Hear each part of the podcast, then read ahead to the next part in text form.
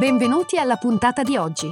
Questo è The Big Fat Voice, il podcast dove psicologia, musica e teatro si incontrano e si intrecciano, ideato e condotto da Massimiliano Becco Gagliardo. Per maggiori informazioni e per contattare e fissare un appuntamento con Massimiliano, puoi mandare un'email all'indirizzo thebigfatvoice-gmail.com e puoi visitare il sito www.thebigfatvoice.com. Puoi seguire la pagina Facebook The Big Fat Voice e richiedere l'accesso al gruppo Facebook The Big Fat Voice Podcast Community. Iscriviti al podcast e buon ascolto!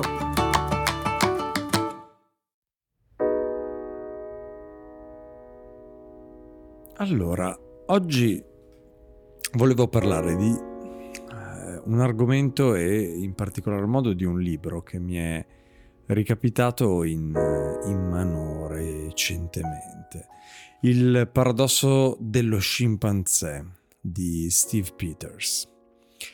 E, ehm, l'argomento e l'approccio mi ha sempre molto affascinato di questo eh, scrittore. Allora mi sono segnato alcune cose. Lui parte eh, dal fatto che dice film come Pianeti, il pianeta delle scimmie o espressioni inglesi come monkey see, monkey do, il, la scimmia vede, la scimmia fa. Eh, sono eh, solamente alcuni dei riferimenti popolari effettivamente eh, che eh, si riferiscono ai nostri lontani parenti. Ma, eh, Steve Peters dice appunto che gli scimpanzé, oltre a ricordarci nostro passato evolutivo e a giocare un ruolo nella cultura popolare, popolare ovviamente, occupano un posto, un vero e proprio posto psicologico in tutti noi. Eh, questa parte scimmiesca, eh, così si può definire, del nostro cervello, influenza eh, sicuramente le nostre decisioni, le nostre emozioni, il modo in cui interagiamo con eh, le altre persone. A volte eh, è in conflitto con eh, il lato più razionale, più umano del, del nostro cervello e ci fa ci fa comportare in modi che altrimenti potremmo sicuramente cercare di, di evitare. Allora, ci potremmo addentrare nell'universo che è il nostro cervello e potremmo cercare di capire un po' meglio eh, alcuni sue, eh, dei suoi meccanismi, delle sue reazioni più basilari, diciamo così. Ehm, allora, diciamo che possiamo, arriveremo a, mm, a, toccare determinati punti, tipo come determinare se il tuo lato scimpanzé sta eh, governando le tue azioni. Ehm, che cos'è la parte, diciamo la parte computer, la parte hardware eh, del tuo cervello? E in che modo comunichiamo in, nei quattro uh, modi principali, nelle quattro modalità principali. Innanzitutto il cervello umano eh, ha due, due modi di pensare che tra l'altro entrano molto facilmente in conflitto eh, tra loro. Non ci vuole certo un, un neuroscienziato per sapere che le persone non sempre agiscono razionalmente. Infatti, anche quando le persone sanno quale dovrebbe essere la risposta più razionale, spesso, insomma, lo sappiamo bene, finiamo per fare qualcosa di completamente diverso, ma eh, ci potremmo domandare come mai. Beh, eh, il nostro cervello eh, è diviso appunto in due parti distinte qui sta eh, ad esempio il perché. La prima è è la parte che possiamo chiamare umana, eh, razionale, e si trova nel lobo frontale, la corteccia frontale del cervello. Questa parte eh, pensa e agisce sulla base dei fatti.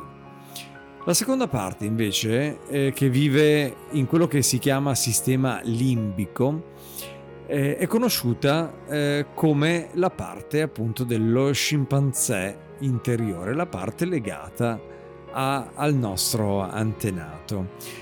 E le funzioni di questa sezione del cervello sono sicuramente appunto più primitive e immediate. Diciamo che in altre parole la parte dello scimpanzé che sta nel nostro cervello agisce sulla base di sentimenti ed emozioni. Naturalmente questi due modi di elaborare le informazioni possono, eh, come abbiamo detto, facilmente entrare in conflitto e quando lo fanno il cervello, che possiamo chiamare scimpanzé, spesso prevale.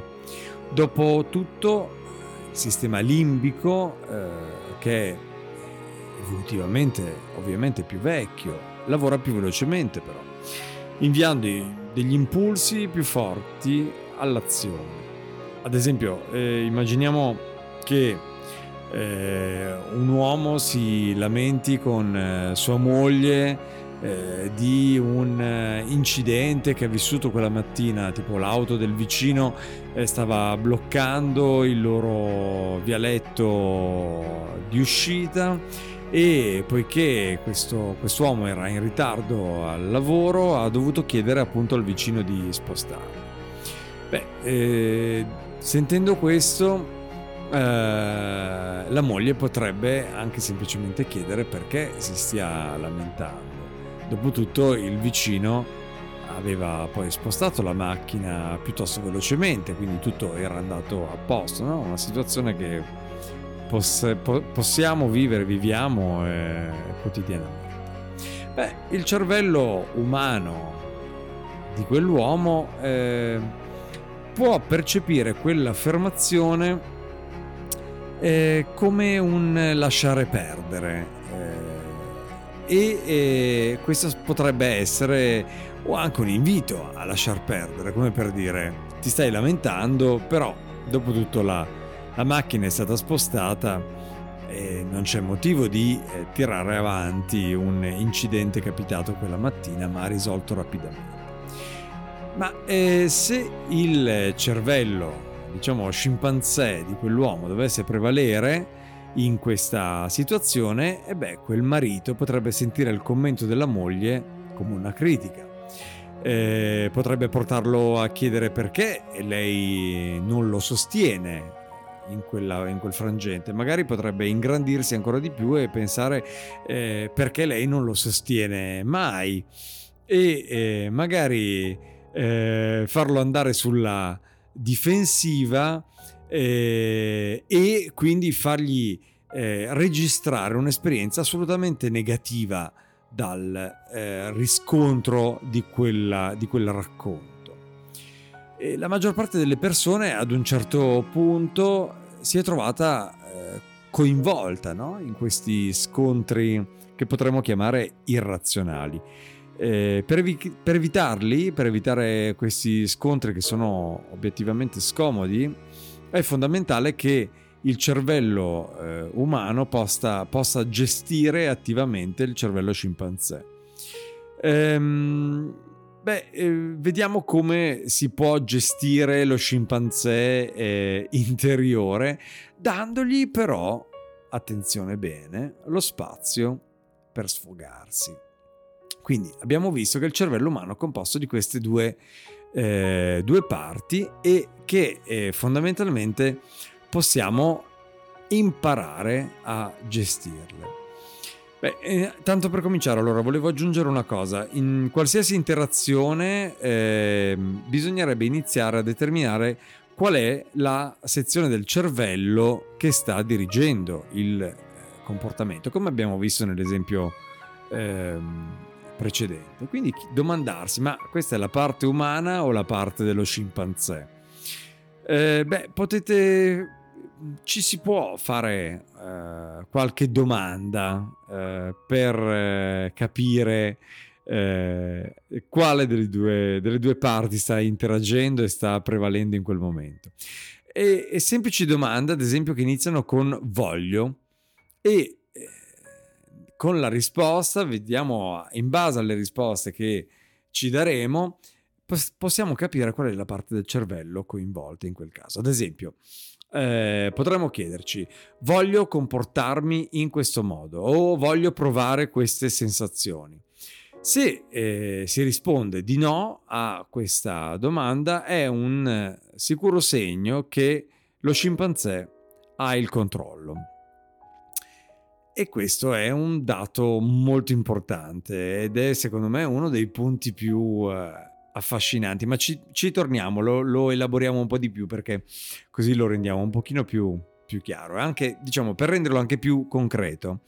Eh, facciamo un esempio. Mm, diciamo che ci stiamo preoccupando ossessivamente di essere in ritardo per una riunione. Potremmo chiederci, ad esempio, ehm, voglio essere preoccupato per questo? Cioè, se rispondo mm, di no, eh, puoi, diciamo, affermare con estrema sicurezza che eh, hai, che abbiamo un problema interno allo scimpanzé che deve essere gestito. Una volta che è stato determinato, si può imparare a tenere a bada questo lato emotivo di noi stessi con un po' di esercizio.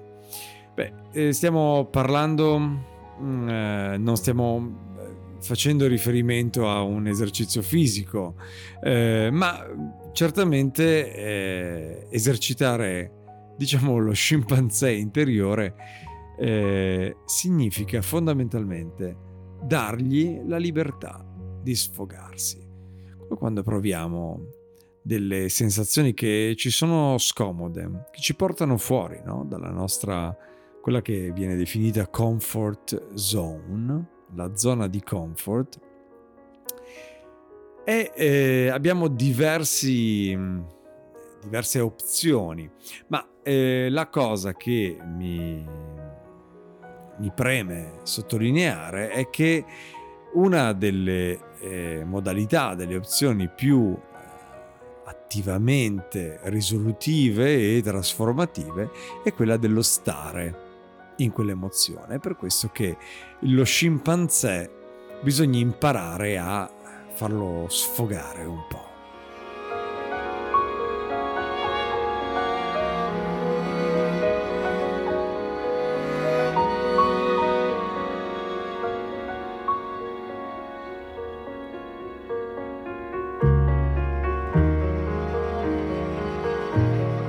Eh, per esempio, Immaginate ehm, un'interazione che vi ha fatto arrabbiare. Non so, qualcuno vi urta al supermercato senza nemmeno dire oh mi scusi. Eh, la chiave qui è permettersi di esprimere la rabbia in modo del tutto incensurato in un ambiente sicuro, eh, magari farneticando un po' sull'incontro per 10 minuti e dicendo qualsiasi cosa che ti passi per la testa, facendo spazio a questo tempo probabilmente soddisferai il tuo scimpanzé interiore e la rabbia svanirà sullo sfondo. Questa tecnica ovviamente poi si, si raffina, riducendo anche il tempo di, di, sfogo, soprattutto per queste diciamo problematiche eh, sicuramente quotidiane ma superficiali. Ehm, perché questa tecnica sia efficace è assolutamente necessario eh, un ambiente che sia veramente sicuro. Cioè, non, eh, non, mettetevi a scimmiottare ad esempio la persona al supermercato, eh, invece si può trovare un posto dove si può essere da solo e dire tutto quello che volevi urlare a quella persona in quel momento e eh, fare, prendere contatto con quella rabbia, con quella frustrazione e farla uscire. Quindi portare nell'area scimpanzé il proprio scimpanzé e farlo sfogare. Beh, eh, non è neanche importante pensare a quanto tempo ci possa volere, perché potete continuare, ci si può veramente lasciare andare in questo caso finché sentiamo che poi quelle emozioni non incominciano a placarsi, un po' l'effetto pentola pressione. No?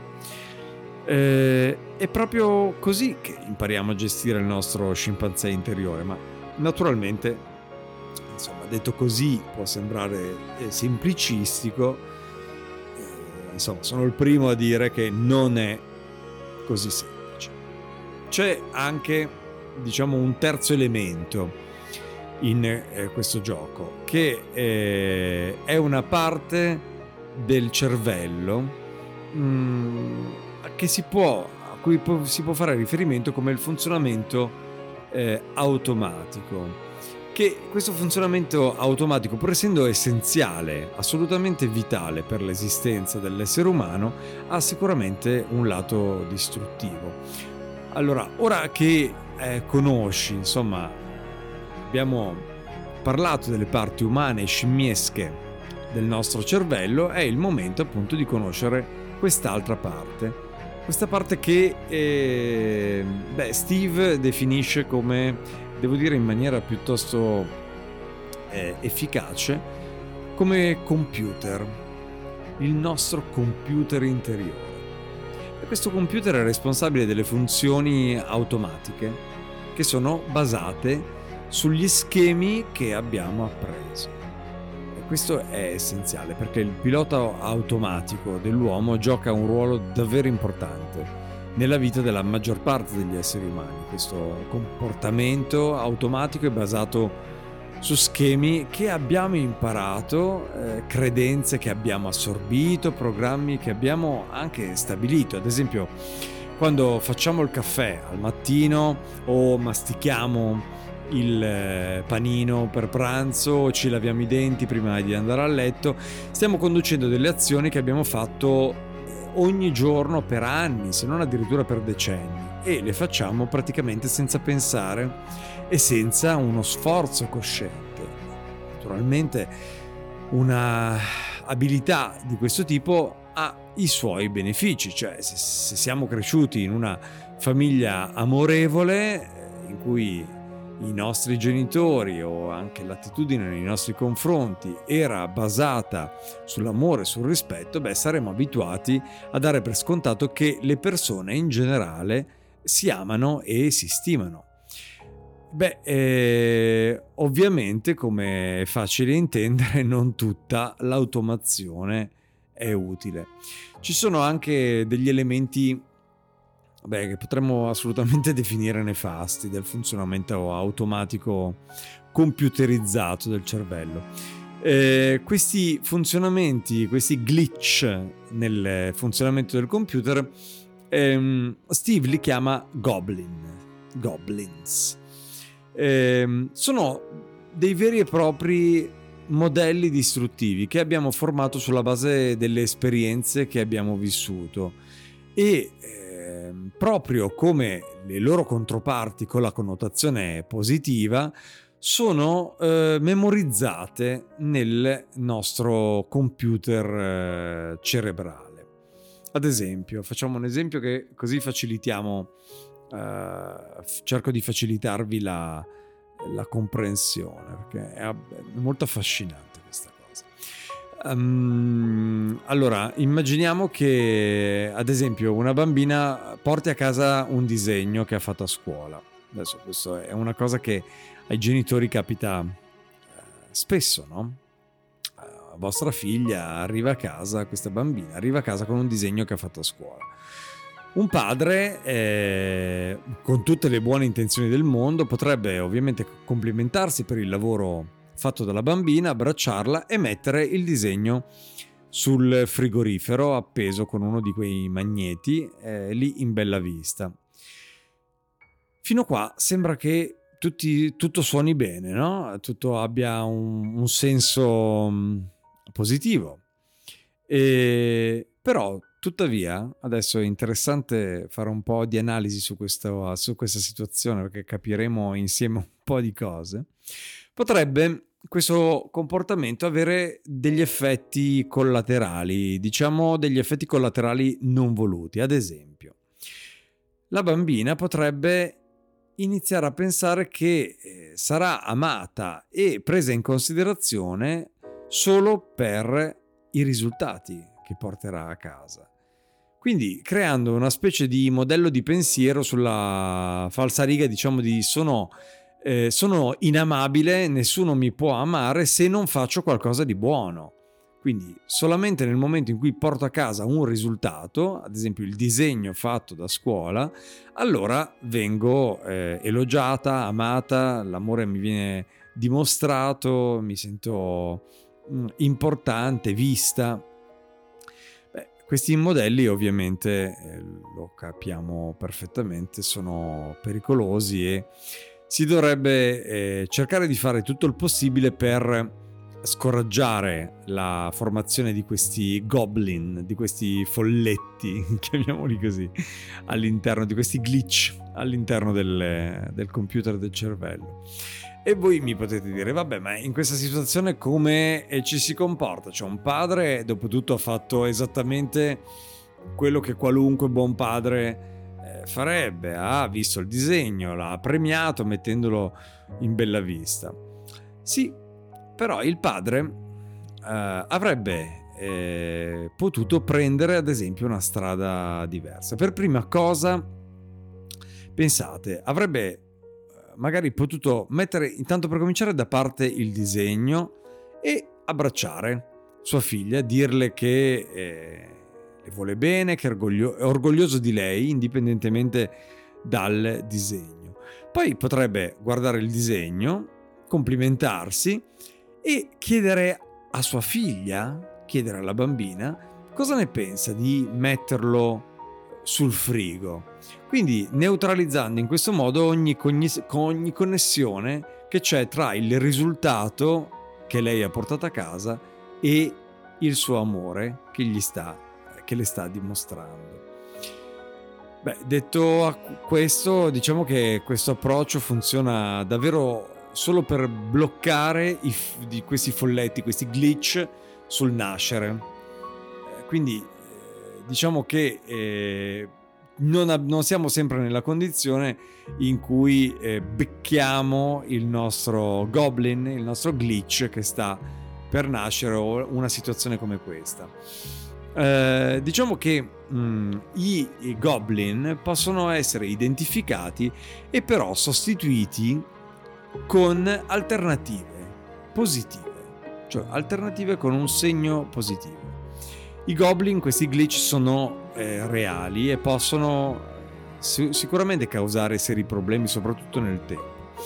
Per ehm, gestirli bisogna rimettere un po' in forma il nostro computer mentale e questo, per fare questo, dobbiamo impiantare dei modelli eh, positivi. Allora, tanto per cominciare è necessario identificare quali sono i goblin che eh, sono effettivamente nel nostro computer mentale. Eh, questo primo step è mm, essenziale perché sia la parte scimpanzé che quella umana del nostro cervello guardano al computer quando non sanno come agire, cioè quando c'è un, un momento di idiosincrasia, eh, entrambe le parti del cervello si riferiscono all'automatismo che abbiamo registrato. E se c'è un glitch, se c'è un folletto in quel punto nel nostro computer, eh, diciamo un modello di comportamento negativo, chiamiamolo così, il risultato può essere talvolta anche sconvolgente, sia per la parte scimpanzé che per la parte umana, razionale del nostro cervello. E sfortunatamente i, questi folletti sono spesso eh, molto ben nascosti, con il risultato eh, che possono stare alla base di tutta una serie assolutamente svariata di problemi, problematiche, frustrazioni, rabbie, eccetera, eccetera. Ad esempio, mh, mm, possiamo prendere l'esempio, ecco, adesso stanno aprendo gli Starbucks, è proprio l'altro giorno a Torino, con la riapertura delle, dei negozi, vedevo eh, queste code lunghissime per eh, comprare il caffè. Immaginiamo di essere in fila per eh, comprare un caffè eh, quando qualcuno taglia la fila e ci passa davanti. La parte umana eh, vorrebbe, diciamo, educatamente fargli notare che siete in fila anche voi, che anche noi siamo in fila, mentre la parte scimpanzé lo eh, prenderebbe eh, per la collottola e lo eh, lancerebbe al di fuori della fila ma prima che uno di questi due impulsi possa essere messo in atto, sicuramente faranno riferimento al, al computer. Ora, se nel computer ad esempio c'è un glitch che dice che eh, non siete veramente bravi come gli altri, beh, sia lo scimpanzé che eh, l'umano si tireranno indietro e eh, cercheremo di non reagire eh, affatto. Un glitch di questo tipo può impedirci di fare mh, mm, ogni genere di cose e il primo passo per affrontarlo è appunto identificarlo.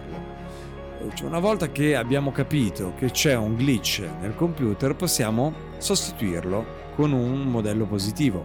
Quindi se il glitch vi sta dicendo che valete meno degli altri, quindi non dovete fare niente perché quasi vi meritate il fatto che, di essere scalzati in una fila e che qualcuno possa fare quello che vuole passarvi avanti, beh, eh, proviamo ad adottare un'alternativa positiva. Per, per esempio, che siamo altrettanto buoni come le persone che ci circondano, tanto per quindi da lì dobbiamo stare attenti al nostro stato d'animo e lavorare per notare quando il, chiamiamolo così, il folletto negativo rialza la testa.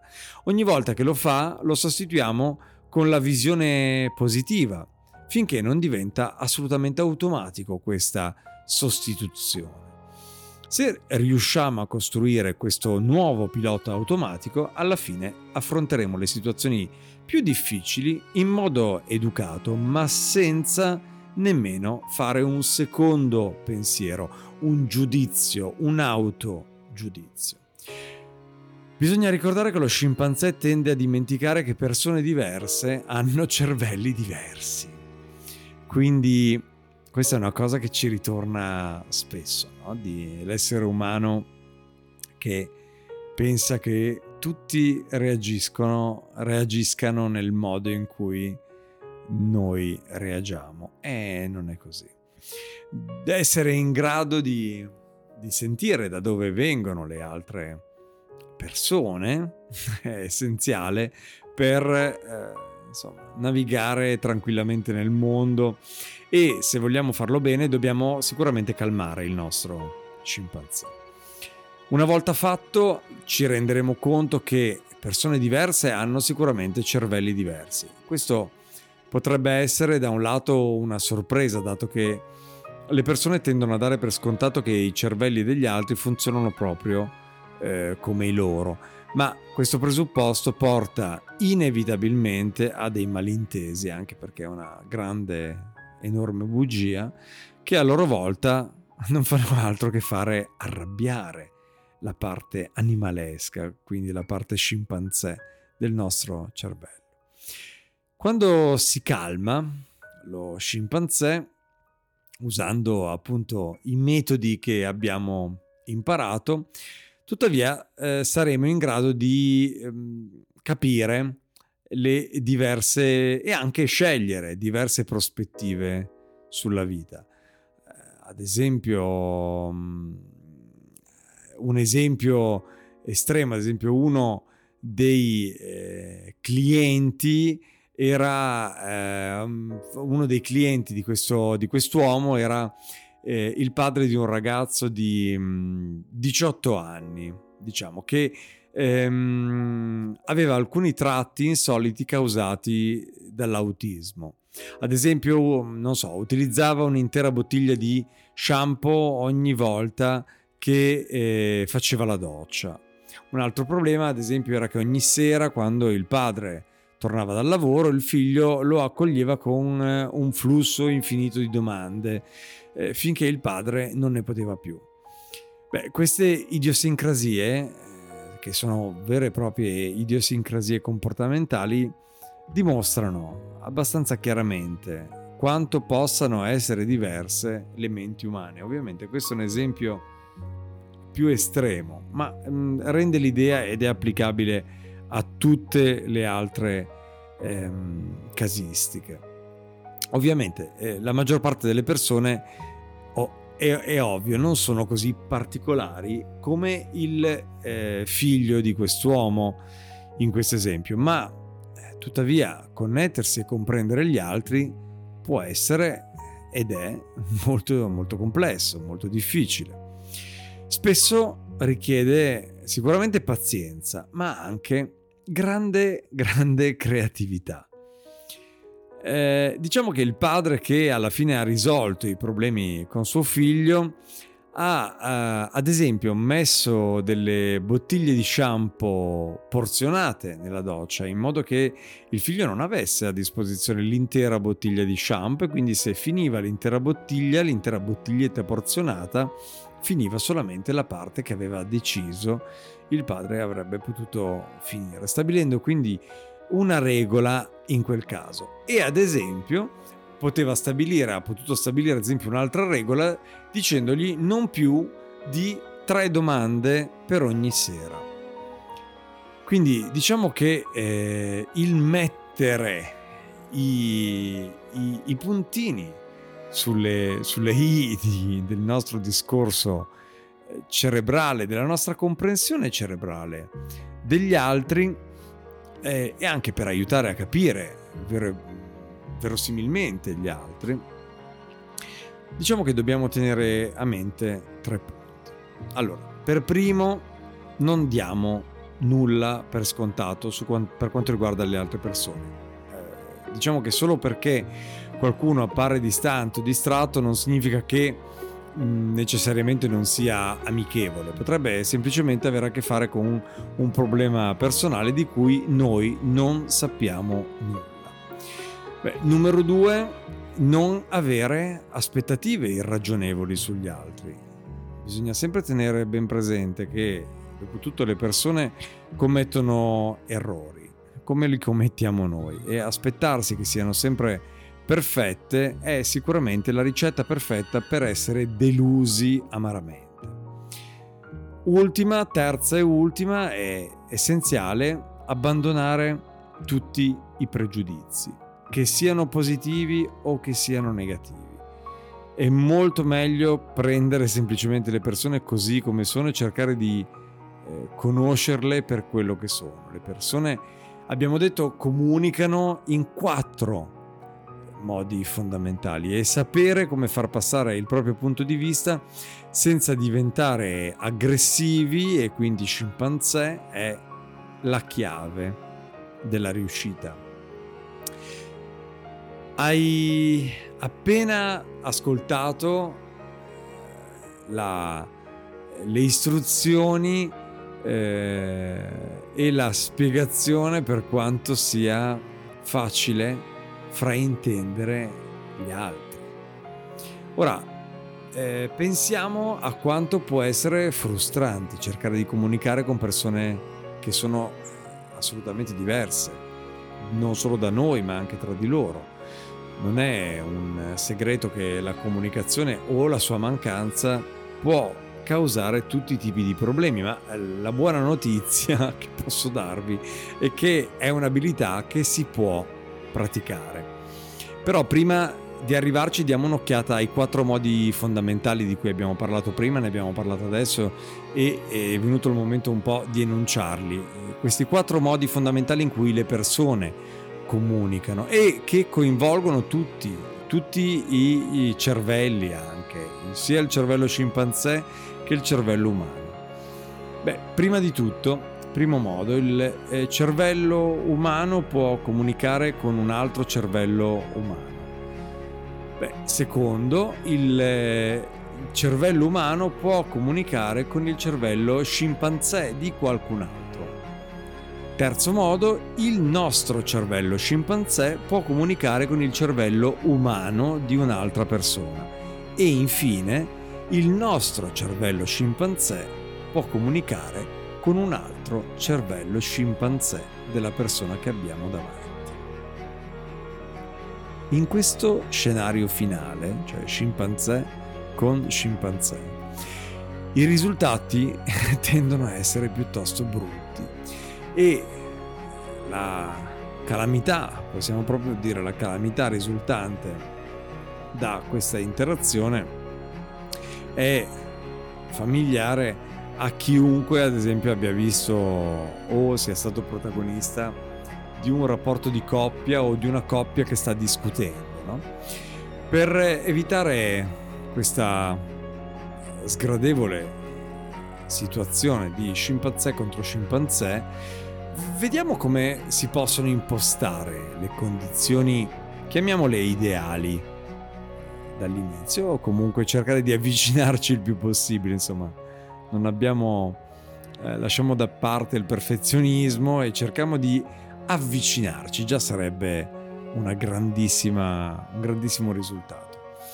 Beh, diciamo che per partire con il piede giusto è importante, tanto per cominciare, affrontare i problemi mano a mano che si presentano e soprattutto usare l'asserzione, cioè parlare in modo assertivo e non aggressivo. Eh, le persone tendono a parlare di questi problemi con tutti tranne che con la persona con cui hanno il problema. Questo non è assolutamente un buon modo di affrontare le cose, è meglio trattare direttamente con la persona che, eh, che, che, che, che abbiamo di fronte o che per cui riguarda, a cui riguarda questo, questa problematica che ci fa accendere in qualche modo, ci fa entrare in, eh, in vibrazione negativa. Bisogna certo tenere presente che l'aggressività nell'affrontare queste cose generalmente peggiora le cose. Beh, dopotutto la comunicazione aggressiva è una comunicazione emotiva e scatena necessariamente una risposta emotiva questo non è eh, mai un buon terreno su cui fare operare un cambiamento, ad esempio, o creare eh, le eh, caratteristiche, creare le, l'ipotesi di soluzione a un problema. L'assertività, invece, consiste nello spiegare da dove si viene da dove quell'emozione viene, da che parte della nostra eh, emotività magari eh, proviene, da che parte della nostra esperienza personale. Facciamo, facciamo un esempio. Eh, immaginiamoci di uh, stiamo arrivando in ritardo a un appuntamento, uh, a una cena con, con un amico eh, che poi eh, sappiamo che si arrabbia perché detesta che arriviamo in ritardo e inizierà ad urlarci contro. Allora, essere assertivi in una situazione di questo tipo significherebbe fare principalmente tre cose. Allora, dire a questa persona ciò che non volete. In secondo luogo, spiegare come eh, la situazione vi fa sentire. E infine, dire ciò che invece volete. Più concretamente, potremmo ad esempio dire al nostro amico che non vuoi non vogliamo essere sgridati. Quindi può risparmiarsi di sgridarci. Perché questa cosa ci fa sentire assolutamente intimiditi e che preferiremmo che parlasse con una voce più calma e senza agitarsi. Beh, diventare, eh, adottare dei comportamenti diciamo più sani è facile se ci si concentra sulle soluzioni invece che sui problemi, quindi non tanto su come ci fa sentire quella problematica e quindi il innescando quel eh, vortice che ci porta a scendere sempre di più all'interno del nostro cervello scimpanzé, ma invece eh, concentrarci mm, di più, maggiormente, sulle possibili soluzioni per uscire da quella problematica. Beh, abbiamo ormai assodato come il cervello e le sue parti eh, influenzano direttamente il comportamento umano. Ora è il momento di affrontare come il cervello degli scimpanzé e quello degli esseri umani possono influire anche sulla nostra salute. Eh, proprio, è proprio così. Il cervello influenza anche il nostro benessere fisico, non solo quello psichico, ma anche proprio il nostro benessere somatico, corporale, il, il benessere del nostro eh, corpo. Per cui è facile anche portare un miglioramento alla salute portando la nostra attenzione alle soluzioni piuttosto che ai problemi. Effettivamente il dilemma della salute fisica è davvero la quintessenza del dibattito uomo-scimpanzé. L'uomo vuole fare esercizio e perdere peso, mentre lo scimpanzé vuole solo sedersi davanti alla televisione con un'enorme vasca di gelato. Ogni riferimento è puramente casuale. Comunque, di fronte a questa contraddizione, concentrarsi su problemi come il sovrappeso non farà altro che rafforzare la parte scimpanzé del cervello che è in noi, poiché peggio ci sentiremo con noi stessi, più cercheremo la, le comodità immediate del cibo spazzatura e soprattutto della pigrizia. Quindi invece di cadere in questa trappola potremmo concentrarci su ciò che vogliamo e in questo caso, ad esempio, fare esercizio e perdere qualche chilo. Quindi in altre parole, per diventare più sani, diciamo, eh, bisogna essere proattivi, mm, e anche reattivi, ma proattivi eh, insieme. Quindi essere proattivo significa avere un piano e essere reattivi significa che se il piano che abbiamo ideato fallisce, saremo in grado di riorganizzare e mettere insieme le cose e quindi dare un colpo di coda al nostro piano o piano B.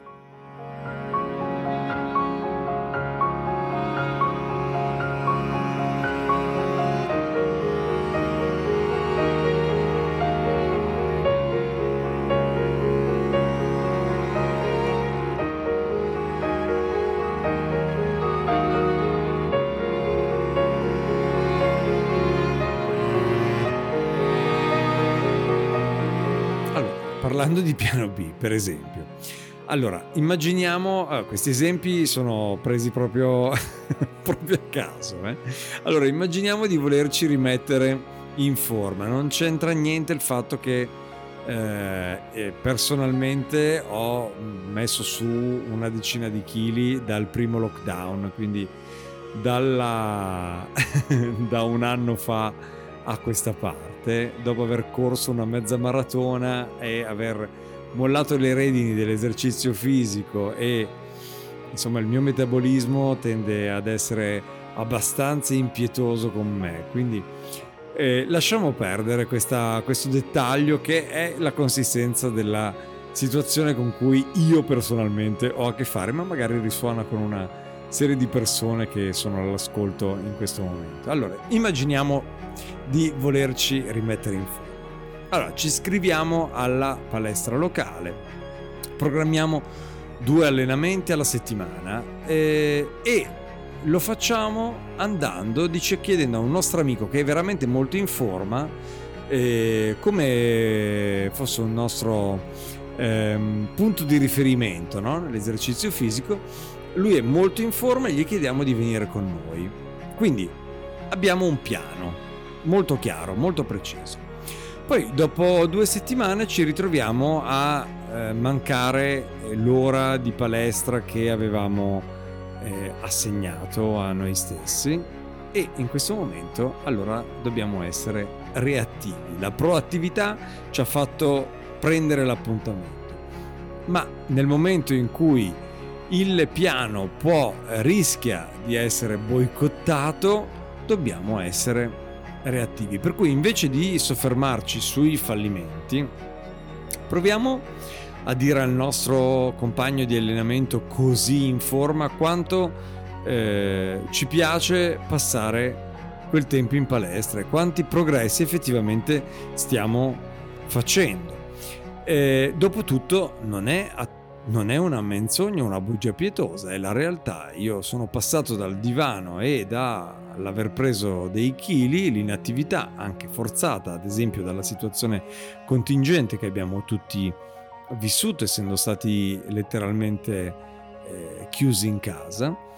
Um, abbiamo però preso delle decisioni, ad esempio di iscriverci in palestra, di chiedere ad un nostro amico in forma di venire con noi. Abbiamo fatto scheduling di due appuntamenti settimanali. Questi sono risultati, ci siamo anche andati poi tra l'altro per due settimane. Dirsi che eh, questi sono progressi, quindi fare quello che gli inglesi chiamano l'acknowledgement, cioè il, ehm, il dare giustizia, al, il rendersi conto delle, dei passi in avanti che eh, sono stati fatti effettivamente, è un commento di incoraggiamento che va direttamente ad agire sulla nostra parte scimpanzé emotiva. E l'unico obiettivo è quello di farci sentire bene e salvare la faccia. Ed è probabile che la prossima volta ci presenteremo più volentieri in palestra, se non fosse altro per dimostrare al nostro amico che eravamo seri quando dicevamo quella cosa. Beh, mm, un altro elemento che è veramente importante, che si collega direttamente a questo, è proprio il cercare la felicità. Ragazzi, cercare la felicità e festeggiare le nostre vittorie. Beh, sapevate che la felicità in realtà è in buona parte una scelta? Questo, allora, non sono diventato pazzo, non significa che eh, possiamo essere felici quando vogliamo, ma possiamo fare in modo eh, che la vita con i suoi alti e bassi possa essere metabolizzata in modo che noi possiamo lavorare attivamente per avere più momenti belli che momenti brutti. Molte volte, se andiamo a vedere esattamente come in tutti, un po' in tutti gli esempi che abbiamo fatto, c'è sempre stata una scelta? Una scelta di comportamento, cioè un comportamento che veniva da dentro, una voce che ti dice di fare determinate cose e un comportamento che in qualche modo fa in modo di metabolizzare quella voce. Ma eh, come funziona questa eh, felicità e questa scelta della felicità? Si tratta fondamentalmente di una cosa molto semplice, cioè cercare di aggiungere il più possibile cose buone alla nostra vita.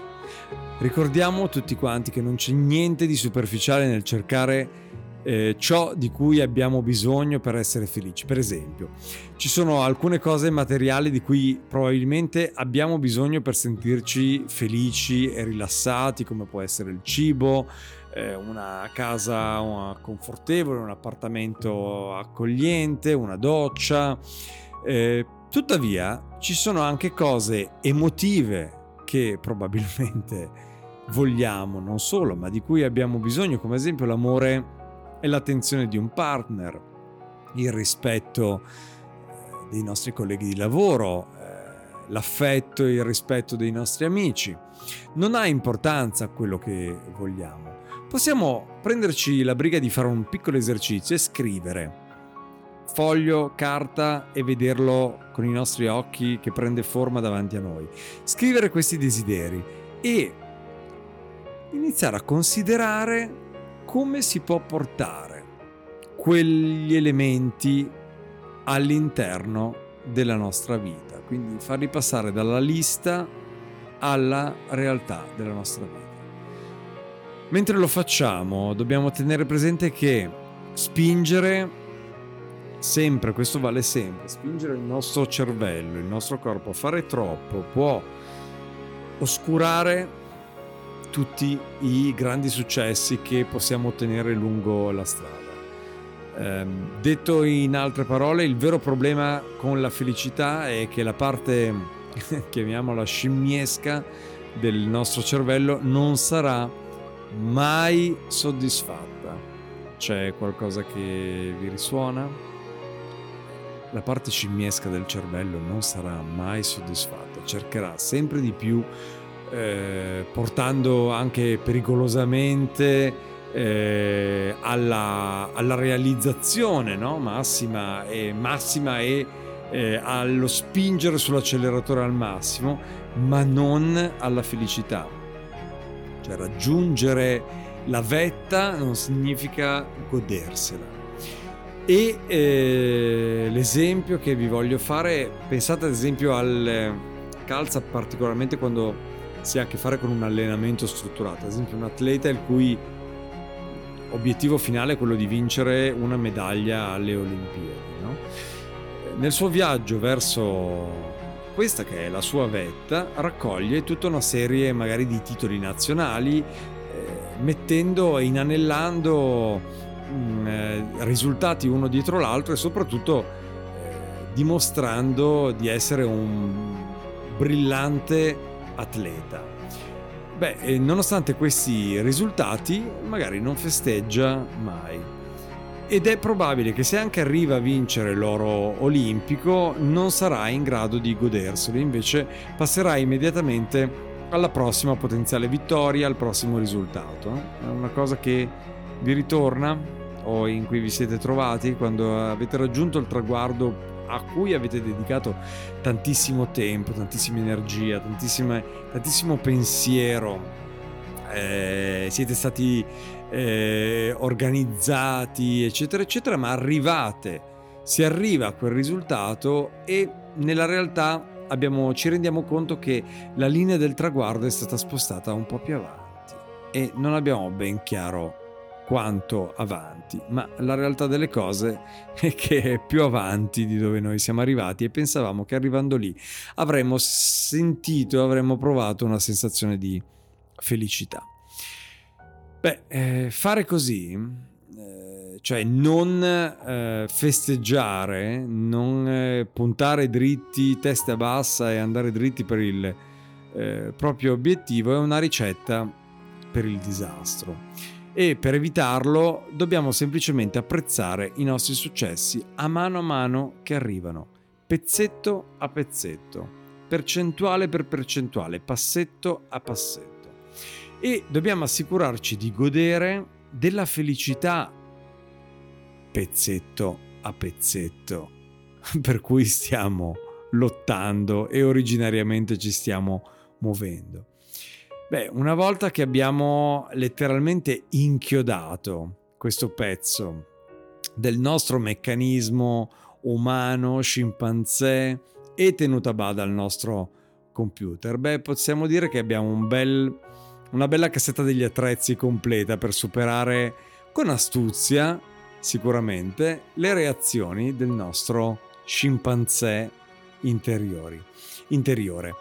Dobbiamo solamente ricordarci di fare dei piani salutari che contrastino i nostri impulsi eh, primari che si possono lasciare sfogare in spazi eh, sicuri e possiamo comunicare con saggezza, con amore e festeggiare tutti i successi che otteniamo lungo la strada. No? Alla prossima!